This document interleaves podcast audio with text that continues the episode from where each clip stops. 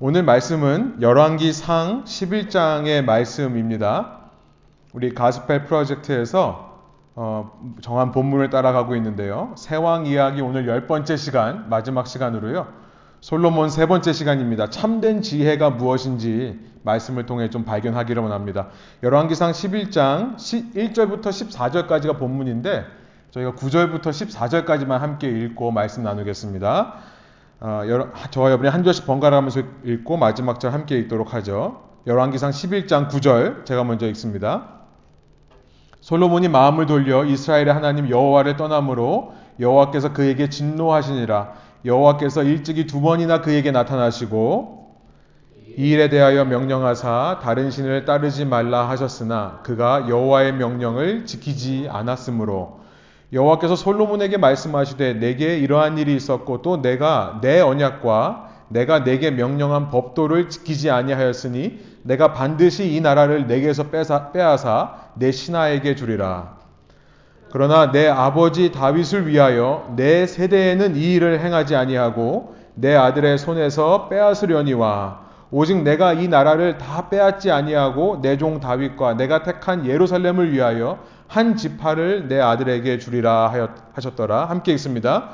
여호와께서 에돔 사람 하닷을 일으켜 솔로몬의 대적이 되게 하시니 그는 왕의 자손으로서 에돔에 거하였더라. 아멘. 예, 오늘 세왕 이야기 이 시리즈의 열 번째 시간으로 마지막 시간입니다. 우리 지난 시간들을 통해 이 고대 이스라엘의 첫 120년의 역사를 살펴본 것인데요. 세 명의 왕이 각각 40년씩 통치하였는데 그 세 왕들이 통치할 때 나라의 모습이 참 달랐습니다. 그리고 그 통치 모습도 참 달랐죠. 그 이야기들을 통해서 오늘 우리의 삶과 신앙에 대해서 많은 것을 생각해 보는 시간이 되었었습니다. 이 왕 없이 지내오던 이스라엘이 처음으로 왕을 세워야겠다라는 생각이 든 것은 외세의 침략에 대해 잘 대비하기 위함이었습니다. 첫 왕 사울은 이 전쟁을 승리로 이끌 지도자로 보기에는 손색이 없는 사람이었습니다. 그러나 이 전쟁을 승리로 이끄는 것은 결코 외부의 조건에 있지 않았다는 것을 알게 되죠. 이것은 내면의 문제였습니다. 겉으로는 참 능력이 있는데 그 성품이 바르고 선하지 못하면 우리가 그들 그를 그런 사람을 인정해 주지 않는 것과 마찬가지로 사울은 겉모습은 정말 대단했지만 실제 그 내면이 하나님의 인정을 받기에 또 사람의 인정을 받기에는 부족했습니다. 그의 뒤를 이어서 왕이 된 다윗. 다윗은 하나님의 인정도 받게 되고 사람들의 인정도 받게 되는 왕이 되었는데요. 이 그를 통해 나라가 굳건하게 세워지고 하나님으로부터 다윗 언약이라는 약속까지 받게 됩니다. 그러나 다윗 역시도 완벽한 사람은 아니었습니다. 그래도 그는 자신의 한계를 솔직하게 인정하고 받아들였던 왕이에요.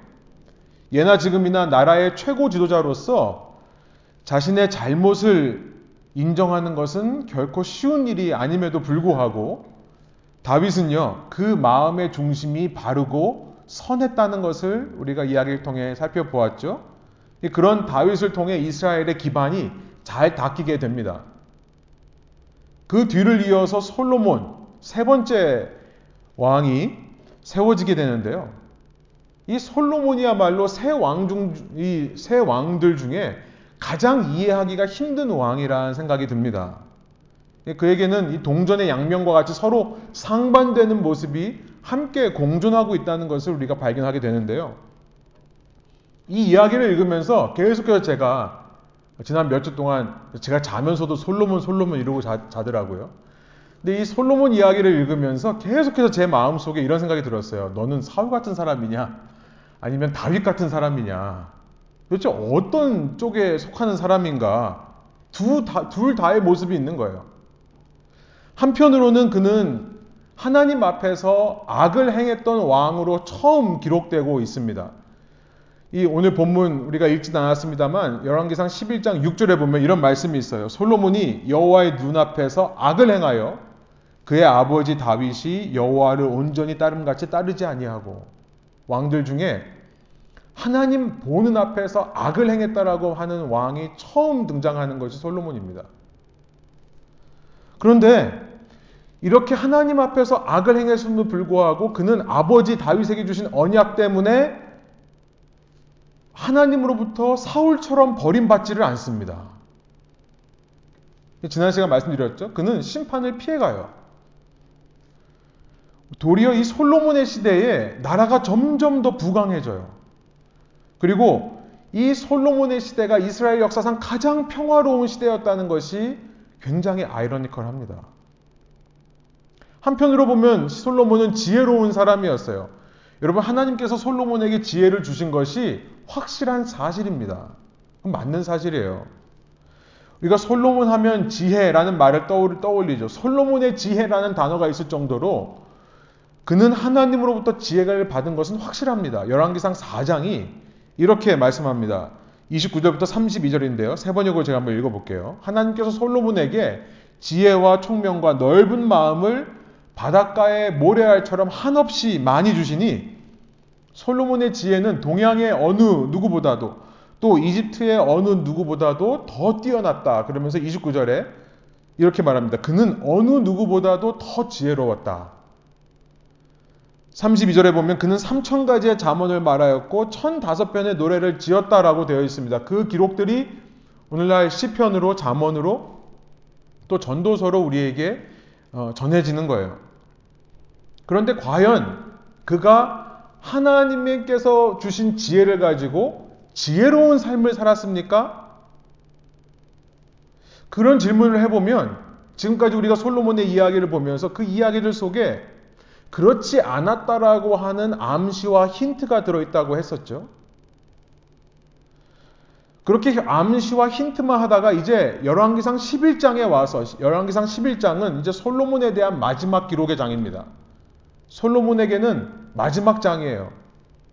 그 11장에 와서 아주 확실하게 이 열왕기 기자가 말합니다. 아니다라는 거예요. 솔로몬은 지혜를 받았지만 지혜로운 삶을 살지는 않았다는 것을 이렇게 말합니다. 오늘 본문 9절이에요. 솔로몬이 마음을 돌려 이스라엘 하나님 여호와를 떠났다. 하나님께서 그게 나타나서 두 번이나 말씀하셨는데도 10절 그는 다른 신을 따르지 말라는 하나님의 명령을 어기고 살았다라는 것을 말씀하고 있는 겁니다. 여러분 우리는 질문하지 않을 수 없습니다. 솔로몬 당신의 정체는 도대체 뭔가요? 당신은 지금 어느 편에 서 있는 것인가요? 당신은 사울 쪽에 있습니까? 아니면 다윗 쪽에 있습니까? 당신은 하나님을 섬기는 자입니까? 아니면 하나님도 섬기는 우상숭배자입니까? 그런데 제가 그렇게 솔로몬 솔로몬 하면서 이렇게 질문을 하다가요. 이런 걸 깨달았어요.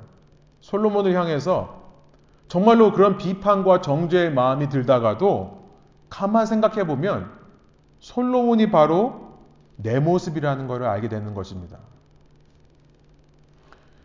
제가 제 자신에게 자꾸만 묻는 것 같아요. 너는 정체가 뭐냐? 너는 지금 어느 편에 서 있는 거냐? 너는 하나님을 섬기는 자냐? 아니면 하나님도 섬기는 자냐? 솔로몬의 이야기는 어쩌면, 어쩌면 오늘 이 세상 속에서 살아가는 우리들의 이야기가 아닐까 생각하게 되는 것입니다.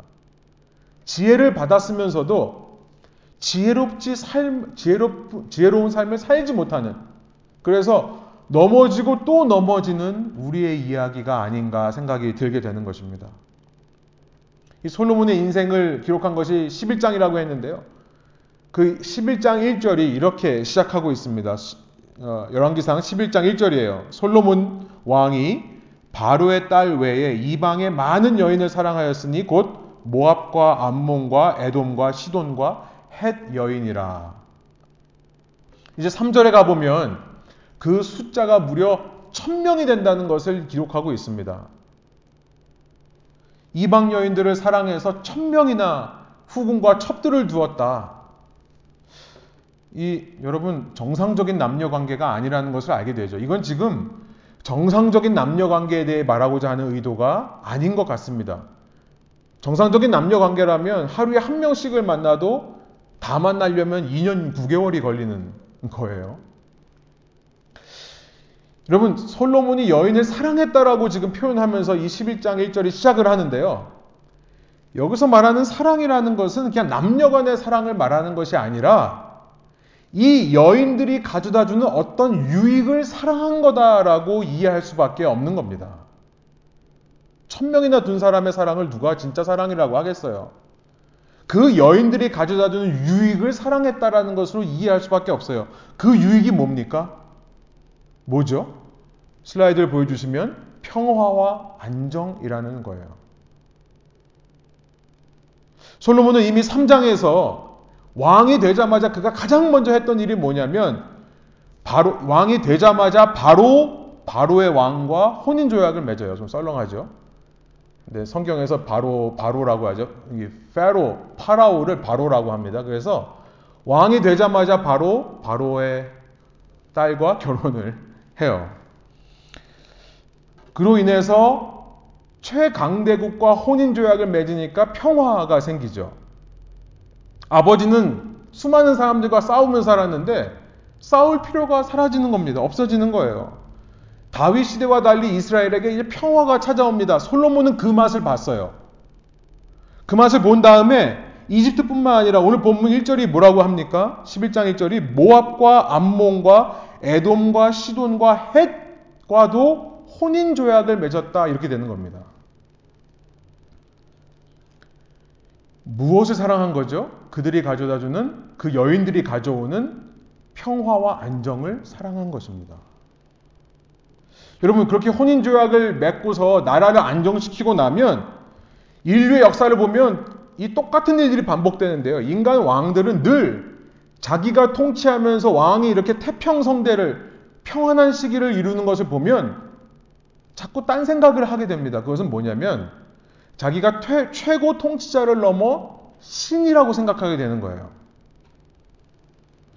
여러분 사람의 이 본성 중에 하나는 두려움이죠. 근심입니다. 걱정이에요. 우리는 양처럼 정말 앞, 한치 앞을 보지를 못하기 때문에 늘 불안하고 두려워하는 존재들이에요. 그렇기 때문에 본성상 우리는 우리에게 안정과 평화를 가져다 주는 사람을 신처럼 숭배하게 되어 있습니다. 솔로몬이 신이 되고 싶지 않아도 백성들이 솔로몬을 신으로 만드는 겁니다. 아니, 백성들이 솔로몬을 신으로 만들기 이전에 이미 솔로몬의 마음 속에 나, 나에게 이렇게 평화를 가져다 주고 안정을 가져다 준 그 이방 나라들과 그 이방 나라의 신들을 섬기고자 하는 마음이 생기는 거예요. 솔로몬이 먼저 이방 왕들을, 이방 신들을 신으로 섬기게 되는 마음이 생겼던 것입니다. 2절에 보면요. 여호와께서 일찍이 이 여러 백성에 대하여 이스라엘 자손에게 말씀하시기를 너희는 그들과 서로 통혼하지 말며 그들도 너희와 서로 통혼하게 하지 말라. 그들이 반드시 너희의 마음을 돌려 그들의 신들을 따르게 하리라 하셨으나 솔로몬이 그들을 사랑하였더라. 여기서 사랑이라는 말의 뜻이 좀 더 구체화되는 거죠. 그 신들을 사모하고 흠모했던 것입니다. 그래서 3절 왕은 후궁이 700명이요 첩이 300명이라 그의 여인들이 왕의 마음을 돌아서게 하였더라. 여러분 고대 나라에서 이 전쟁이라고 하는 것은요. 한 나라와 한 나라의 백성들만 싸우는 전쟁이 아니었습니다. 고대 사회에서 전쟁이란 한 나라의 신과 다른 나라의 신이 싸우는 전쟁이에요. 그럼 밖으로 말하면 뭡니까? 한 나라와 한 나라가 평화를 이룬다라고 한다면 그것은 단지 이 나라와 이 나라 사이에 백성들 간에 서로 좋은 관계로 지내는 것이 아니라 한 나라의 신과 또 한 나라의 신이 서로 화해해서 공존한다는 의미가 되는 겁니다. 어떤 민족과 내가 화해를 이루고 평화를 이루면 그도 내가 섬기는 신을 섬겨주고 나도 그가 섬기는 신을 섬겨 주어야 되는 것이 고대의 사회의 전쟁 문화였던 것입니다. 혼인 조약에는 그런 엄청난 영적인 의미가 숨어 있는 거예요. 그래서 솔로몬이 그 상대 신들을 자연스럽게 예배하게 되는 거죠. 솔로몬의 나이가 많을 때 4절입니다. 그의 여인들이 그의 마음을 돌려 다른 신들을 따르게 하였으므로 왕의 마음이 그의 아버지 다윗의 마음과 같지 아니하여 그의 하나님 여호와 앞에 온전하지 못하였으니 이는 시돈 사람의 여신 아스다롯을 따르고 암몬 사람의 가증한 밀곰을 따름이라. 이 밀곰이 무슨 곰이 아니라요. 이름이 밀콤이에요. 모압의 7절로 가보면 모압의 가증한 금오스를 위하여 예루살렘 앞 산에 산당을 지었고 솔로몬이 했다는 겁니다. 또 암몬 자손의 가증한 몰록 혹은 몰렉이라고 하는 하나님이 가장 싫어하시는 인간을 제물로 드리던 종교였습니다. 그 몰렉을 위하여 그와 같이 하였으며 자기도 사람을 제물로 드렸다는 거예요. 8절 그가 또 그의 이방 여인들을 위하여 다 그와 같이 한지라 그들이 자기의 신들에게 분양하며 제사하였더라. 사실 솔로몬이 사랑한 것은 이방 신 그 자체는 아닐 거예요. 그러나 솔로몬이 사랑한 평화와 안정을 유지하기 위해 그들의 신을 함께 섬겨주는 일을 했다는 것을 본문을 통해 발견하게 되는 거죠. 2절의 말씀대로 하나님께서 애초에 경고하신 이유가 있습니다. 너희는 혼인 피를 섞지 말라고 하는 것은 이 오늘날로 말하는 인종차별이 아니에요. 피를 섞지 말라고 한 것은 그들이 너희의 마음을 돌려 그들의 신을 예배하게 될까봐 하나님을 믿는 사람들이 평화와 안정을 찾고자 이방인의 신들을 따라갈까봐 경고하셨던 것임을 알게 되는 것입니다. 여러분, 이런 솔로몬의 모습을 보면서 참 이해가 안 된다는 생각이 드는데요. 그런데 오늘 우리의 모습은 어떤가요? 오늘 우리도 이 땅에서 평화와 안정을 가져다 주는 이 세상 속에 있는 대상들을 어쩌면 신으로 섬기고 있는 것은 아닙니까? 하나님보다 더 사랑하고 있는 것은 아닙니까? 이 미국 땅, 이 시애틀 벨뷰라는 도시, 여러분 이 도시가 약속하는 평화와 안정이 있습니다. 어떤 학교를 나와야 되고 어떤 직장에 들어가야 되고 얼마만큼의 수입이 있어야 되고 어떤 사람과 결혼해서 어떤 지역에 살아야 된다라고 하는 우리가 공식에 어디 책에서는 볼 수 없지만 암묵적으로 사람들 간에 흐르고 있는 어떤 동의하는 사상들이 있죠. 생각들이 있죠. 이 정도 살아야 평화롭고 안정된 삶이다. 라고 하는 것이요. 이 도시가 약속하는 평화와 안정을 얻고자 이 땅, 이 땅, 이, 이 세상의 수많은 신들을 섬기는 사람들과 우리는 함께 이 땅을 살아가고 있습니다. 특별히 이 시애틀 벨뷰, 뭐 제2의 실리콘밸리라고 불리는데요. 뭐 빅테크 기업이라고 하죠. 큰 기업들이 이 땅에 많이 생기는데요. 가만히 보면 여러분 이 빅테크 기업이나 큰 기업들을 보면 그 자체로 이제는 종교 집단이 되어 가는 것 같습니다. 이 회사가요, 더 이상 일만 시키는 공간이 아니에요. 회사는요, 한 인간의 성장을 돕는 존재가 되어버렸습니다. 그 성장이라고 하는 것은 정신적인 성장만이 아니라 영적인 성장까지도 포함하는 것입니다. 회사와 회사원들이 하나가 되어 그렇게 회사가 성공함을 통해 회사원들도 함께 성공하고 서로 성공을 도우면서 하나의 운명 공동체, 하나의 종교 공동체가 되어가는 것은 아닌가. 제가 그런 분야에 관심이 있다가 목회를 하다 보니까 더 그런지는 몰라도 여러분 이 큰 기업들이 요즘 사람들을 보면 그냥 와서 일만 하고 돈만 받아가 이게 아니에요. 너의 속에 있는 최대한의 잠재력을 끌어낼 수 있도록 내가 도와줄게. 이렇게까지 얘기를 해요. 젊은이들이요, 돈 벌려고 하지 않습니다, 일을. 돈 벌려고 한 게 아니라 정말 내 삶의 의미를 찾고자 거기에 올인을 하는 시스템이 되어가고 있어요. 여러분, 빅테크 기업만 그렇습니까? 아니요. 오늘 이 미국의 자유민주주의가 그렇게 돼가고 있습니다. 이 달러가 지배하는 금융 경제 제도가 그렇게 되어 가고 있어요. 이 시대의 철학과 흐름, 저는 또 한 번의 르네상스가 지금 일어나고 있다라고 저는 말하고 싶습니다. 18세기, 20세기에 한동안, 한때 사람들이 또 한 번의 르네상스, 신 르네상스를 꿈꿨던 적이 있습니다. 인간의 힘으로 우리가 유토피아를 이 땅에 한번 건설해 보자. 그런데 그 시기가 포스트 모더니즘을 겪으면서 상당히 회의를 어, 회의하는 시간들을 겪게 돼요. 잠시 주춤했던 이 인간의 가능성과 잠재력에 대한 신뢰가 이제 21세기 다시 이 사회 가운데 살아나는 것은 아닌가.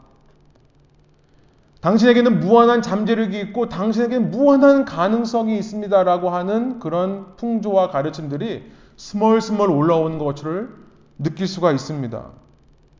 후 르네상스의 시대라고 표현할 수 있을까요? 각자가 자기의 잠재력을 최대한으로 끌어올려서 신의 영역에 도전해보라라고 온 세상이 외치고 있습니다. 여러분 이 세상을 살면서 그런 거 못 느끼십니까? 그냥 잠재력 끌어내는 정도가 아니라 이제 신들의 경지에 올라가라고 외치고 있어요. 저는 조금 이 논리의 비약이 있을 수도 있겠지만 저는 이 시대에 쏟아져 나오는 이 인터넷이나 영화, 뭐 드라마 이런 문화의 어떤 산물들을 보면 이 세상의 흐름이 어디로 가고 있는지를 볼 수 있다고 생각합니다. 여러분 어느 시대나 세상의 사상과 흐름이 먼저 가고요. 그 뒤를 문화가 따라가요. 그래서 문화를 보면 아 지금 세상이 이런 세상을 향해 가고 있구나를 뒤에 가면서 알게 되는데요. 요즘 영화에 가장 많이 나오는 게 뭡니까? 슈퍼히어로죠. 사람들의 잠재력을 뛰어넘는 제가 어, 지난 주간에도 축구를 봤었는데요. 월드컵 축구를 보면서 오늘 아마 파이널을 했을 거예요. 그죠? 여러분 아, 예배 끝나고 나 저한테 제발 결, 결과를 말씀해 주지 마십시오. 제가 아직 못 봤기 때문에 집에 가서 제 아들과 함께 보기로 약속했기 때문에 어, 그런데요, 여러분 축구를 가만 봐도요, 이제는 신들이 운동하는 것 같죠. 한 20년 전의 축구 영상과 한번 비교해 보세요. 얼마나 이 축구가 달라졌는지 알게 될 겁니다. 저는 테니스를 좋아하는데요. 오늘 테니스를 좋아하시는 분이 안 오셨네요. 이 테니스도요, 한 10년 전에 테니스 치는 모습과 지금 비교해보면 이들은 신이에요, 거의. 신의 경지에 이른 것 같아요. 얼마나 인간의 육체와 얼마나 과학적으로 모든 것을 도입해서 연구하고 연구하고 연구하는지 정말 이 플레이 자체가 달라지고 있는 시대죠.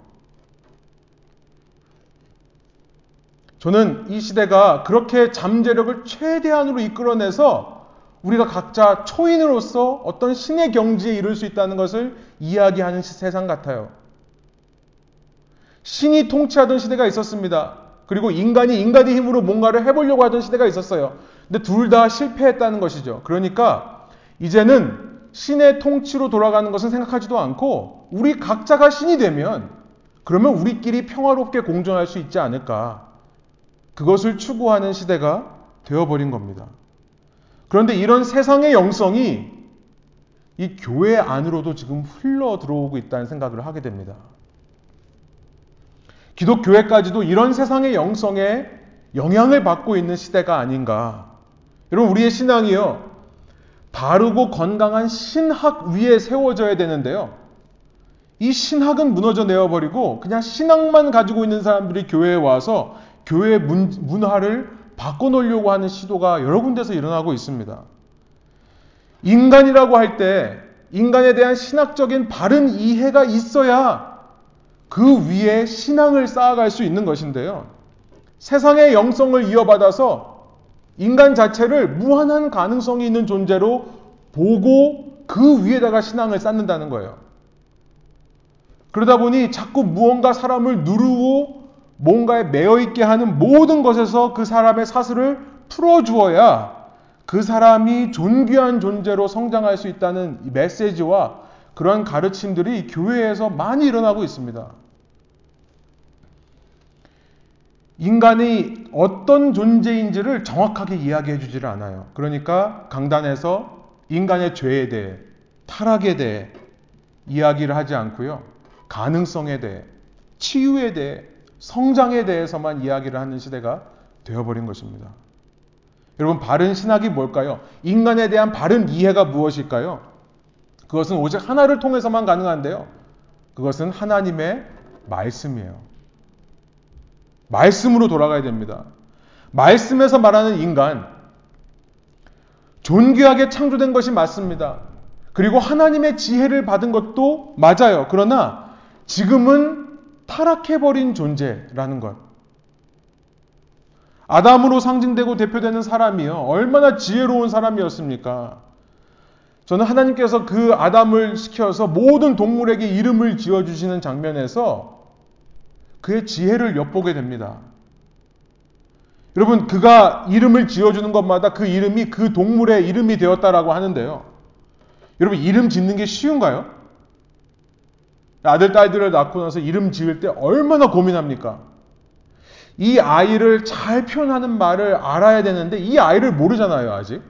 그런데 아담은 자기 앞에 나오는 동물마다 한눈에 그 동물의 특징과 한마디로 그 동물을 표현할 수 있는 단어를 생각해낼 정도였다니까요. 그 수많은 동물들을 그런데 그런 지혜를 가지고 있는 아담에게 뱀이 말합니다. 너 하나님처럼 될 수 있어.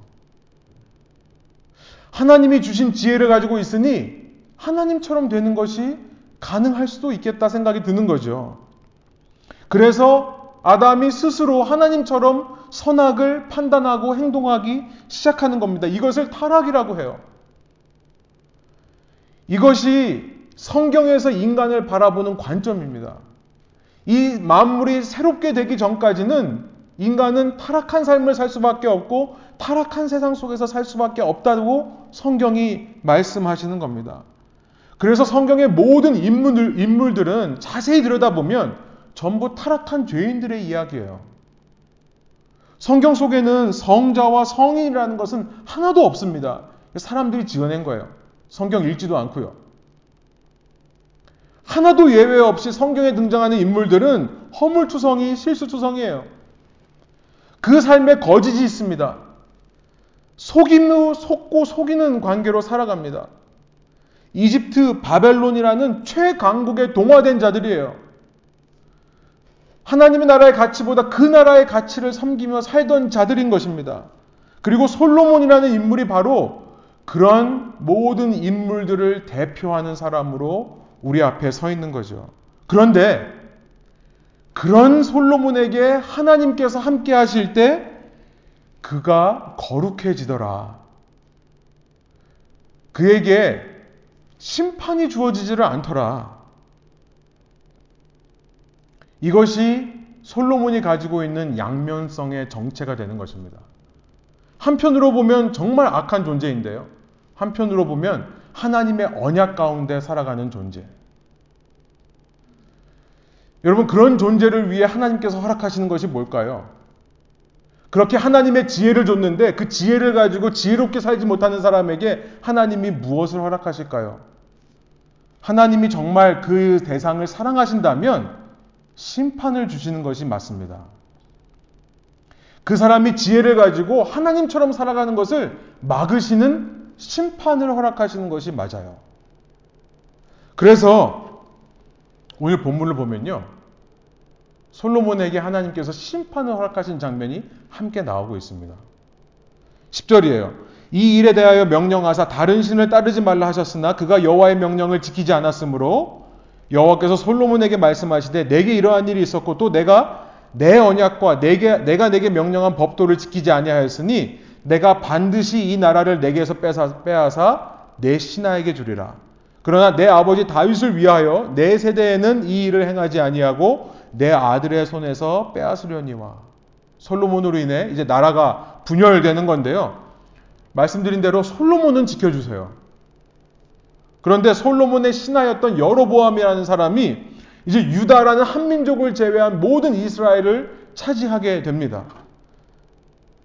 그런데 하나님께서 신기하게 이런 솔로몬에게 직접 솔로몬을 버리시거나 솔로몬을 왕으로 세운 것인 후회한다는 표현을 쓰시지 않지만 그 솔로몬에게 심판을 허락하시는 장면이 뒤에 따라 나와요.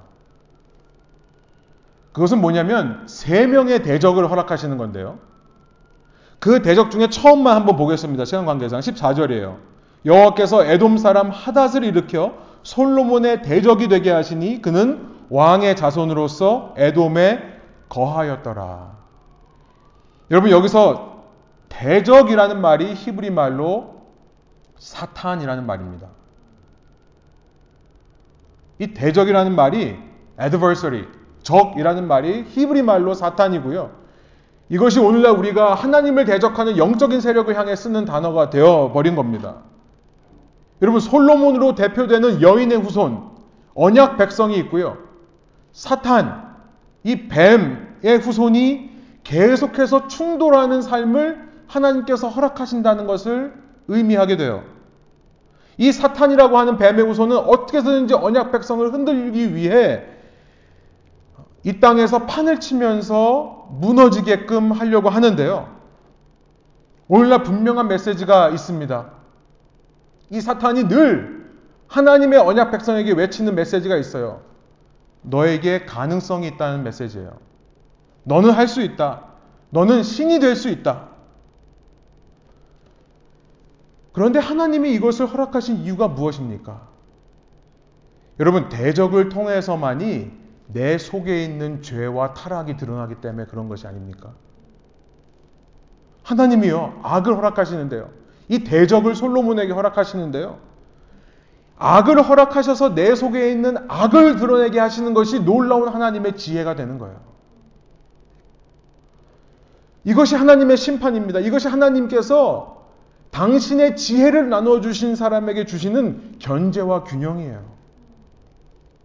그래서 그 지혜를 받아서 하나님처럼 살 수 있는 자가 자신이 하나님이 아님을 깨닫고 겸손하게 하나님을 섬기는 자로 살아가게 하는 원동력이 되는 것이 바로 하나님의 심판이 되는 것입니다. 다만 허락하셨다고 해서 하나님이 용납하시는 것은 아닙니다.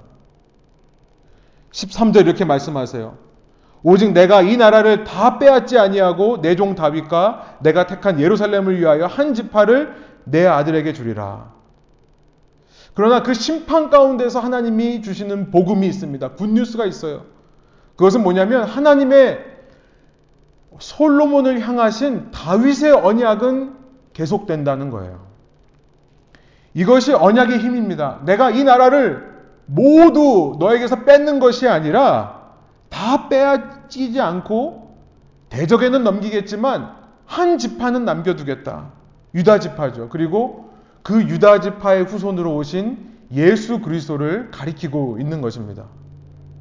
예수님을 통해 이 세상 가운데서 하나님의 백성이 계속해서 남아서 그 계보를 잇는 것을 말합니다. 그래서 그래서 여러분 오늘날 우리가 이 세상의 유일한 지혜는 예수 그리스도밖에 없다라고 고백할 수밖에 없는 것입니다. 예수밖에는 우리가 자랑할 것이 없다는 것을 고백할 수밖에 없는 것입니다. 우리는 그런 이중적인 삶을 살아요. 솔로몬처럼요. 그런데 하나님께서 우리를 균형 잡게 하기 위해, 우리를 견제하시기 위해 이 땅에서 우리에게 대적들을 허락하세요.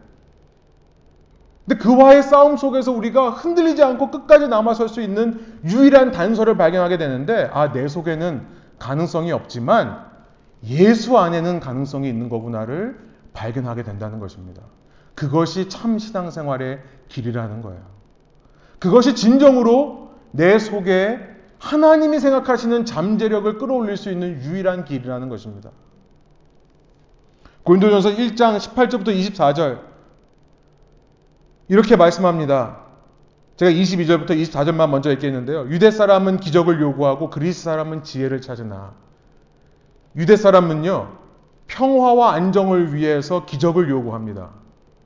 그리스 사람들은 평화와 안정을 위해 지혜를 찾습니다. 그러나 우리는 십자가에 달리신 그리스도를 전합니다. 그리스도가 십자가에 달리셨다는 것은 유대 사람에게는 거리낌이고 이방 사람에게는 어리석은 입니다. 24절 한번 한 목소리를 읽어볼까요?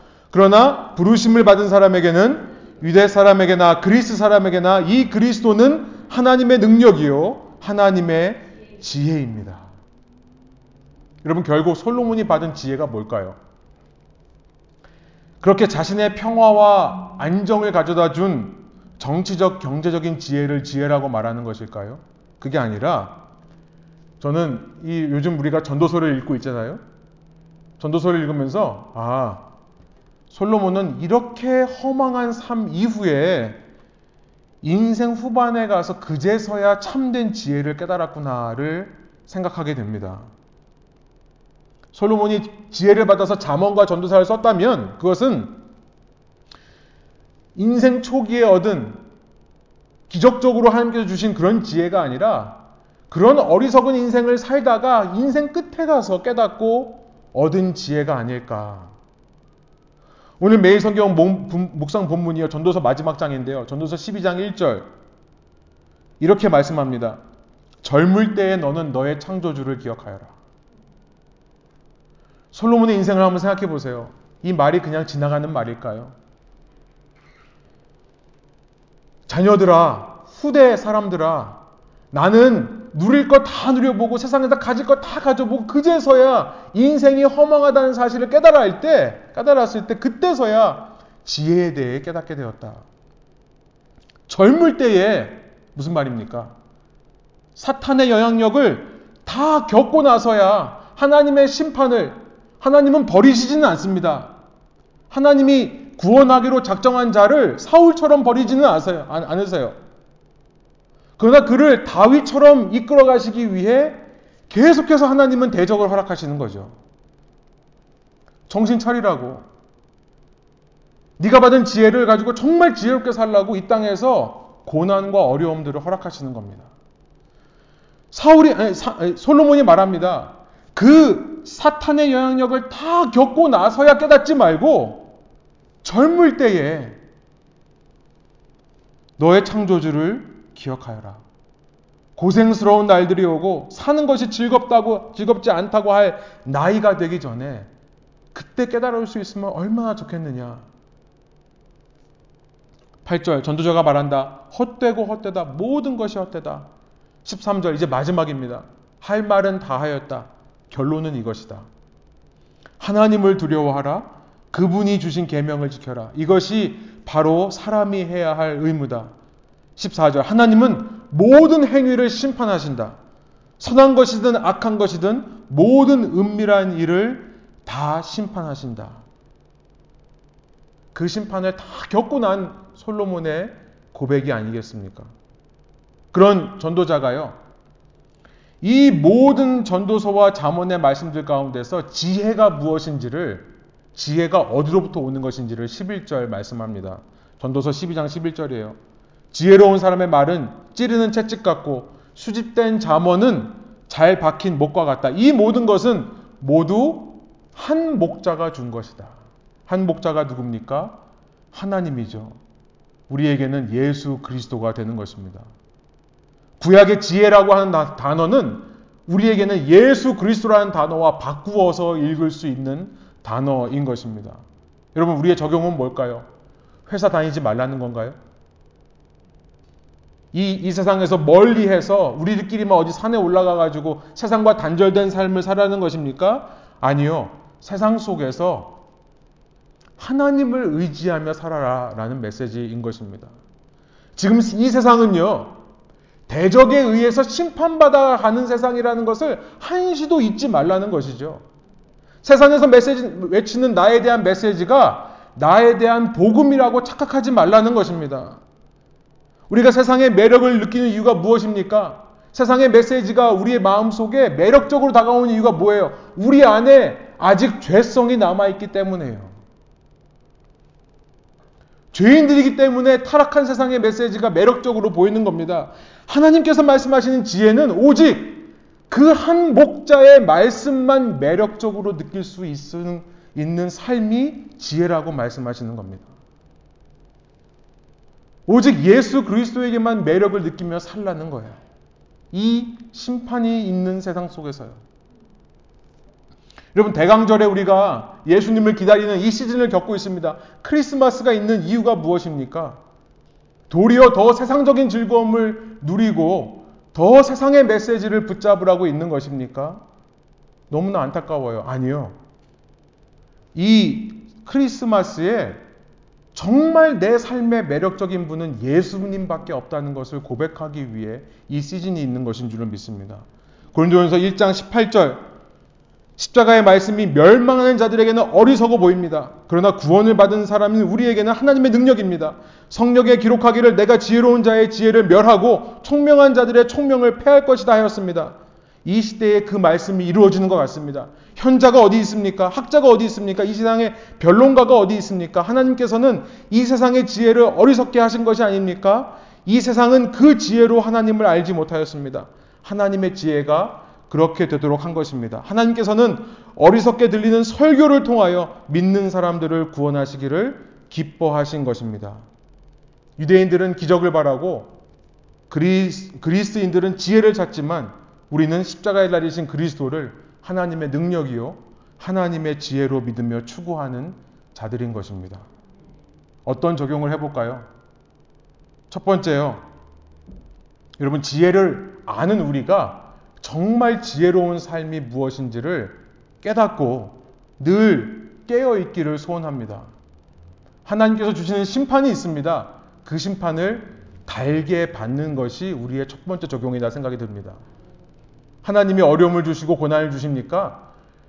나로 하여금 지혜로운 삶을 이미 받은 지혜를 가지고 하나님처럼 사는 것이 아니라 하나님을 섬기며 사는 겸손한 지혜의 삶을 위해 주신 것이라 믿고 받아들이시기로 납니다. 한 해를 돌아보시면서 감사하세요. 그러지 아니하실지라도 주시지 않은 것까지도 감사하시는 저 여러분 되는 것이 첫 번째 적용이라면 두 번째는요. 결코 세상에 나아가서 주눅들지 마십시오. 세상이 뭐라고 해도 나는 그리스도라는 하나님의 지혜를 아는 사람으로 세상에 나아가 사는 것입니다. 세상이 주는 아이덴티티를 거부하십시오. 그것이 진짜 여러분의 아이덴티티가 아닙니다. 세상에 주눅들지 말라는 것이 두 번째라면 마지막 세 번째는요. 세상이라고 하는 것은 나를 다스리는 신이 아니라 참된 신이신 예수 그리스도의 통치가 확장되어야 될 장소로 인식하고 사시기를 소원합니다. 세상의 신들이 자신의 영역인 것처럼 판치는 것을 그냥 내버려 두지 마세요. 여러분이 어디에 가서 무엇을 하든 그곳에 예수 그리스도의 통치가 이루어지는 하나님의 나라가 되기를 위해 노력하십시오. 그 세상 속에 우리가 가지고 있는 하나님의 지혜이신 이 복음, 예수 그리스도를 제시하고 전하는 길, 여러분 그 복음만이 진정한 이 세상의 평화와 안정을 가져다 줄 수 있다는 것을 외치는 저와 여러분 삶이 되시기를 소원합니다. 함께 기도하시겠습니다. 제가 기도하고 우리 마지막 찬양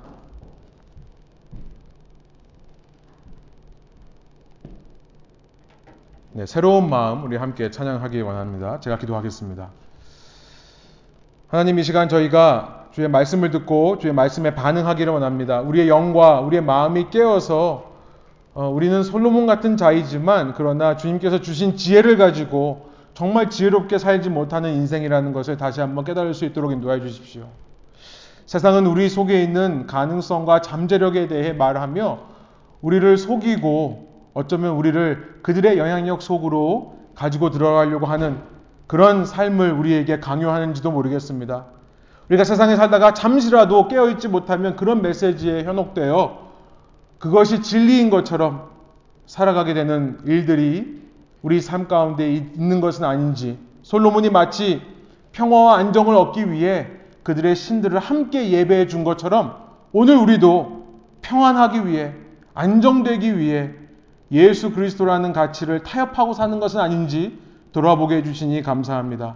정말로 주님을 아는 자로서 주님의 어, 그 지, 주님 속에 있는 지혜를 믿고 의지하는 자로서 우리가 하루하루 주님의 지혜로운 삶을 추구하는 인생 되게 하여 주옵소서.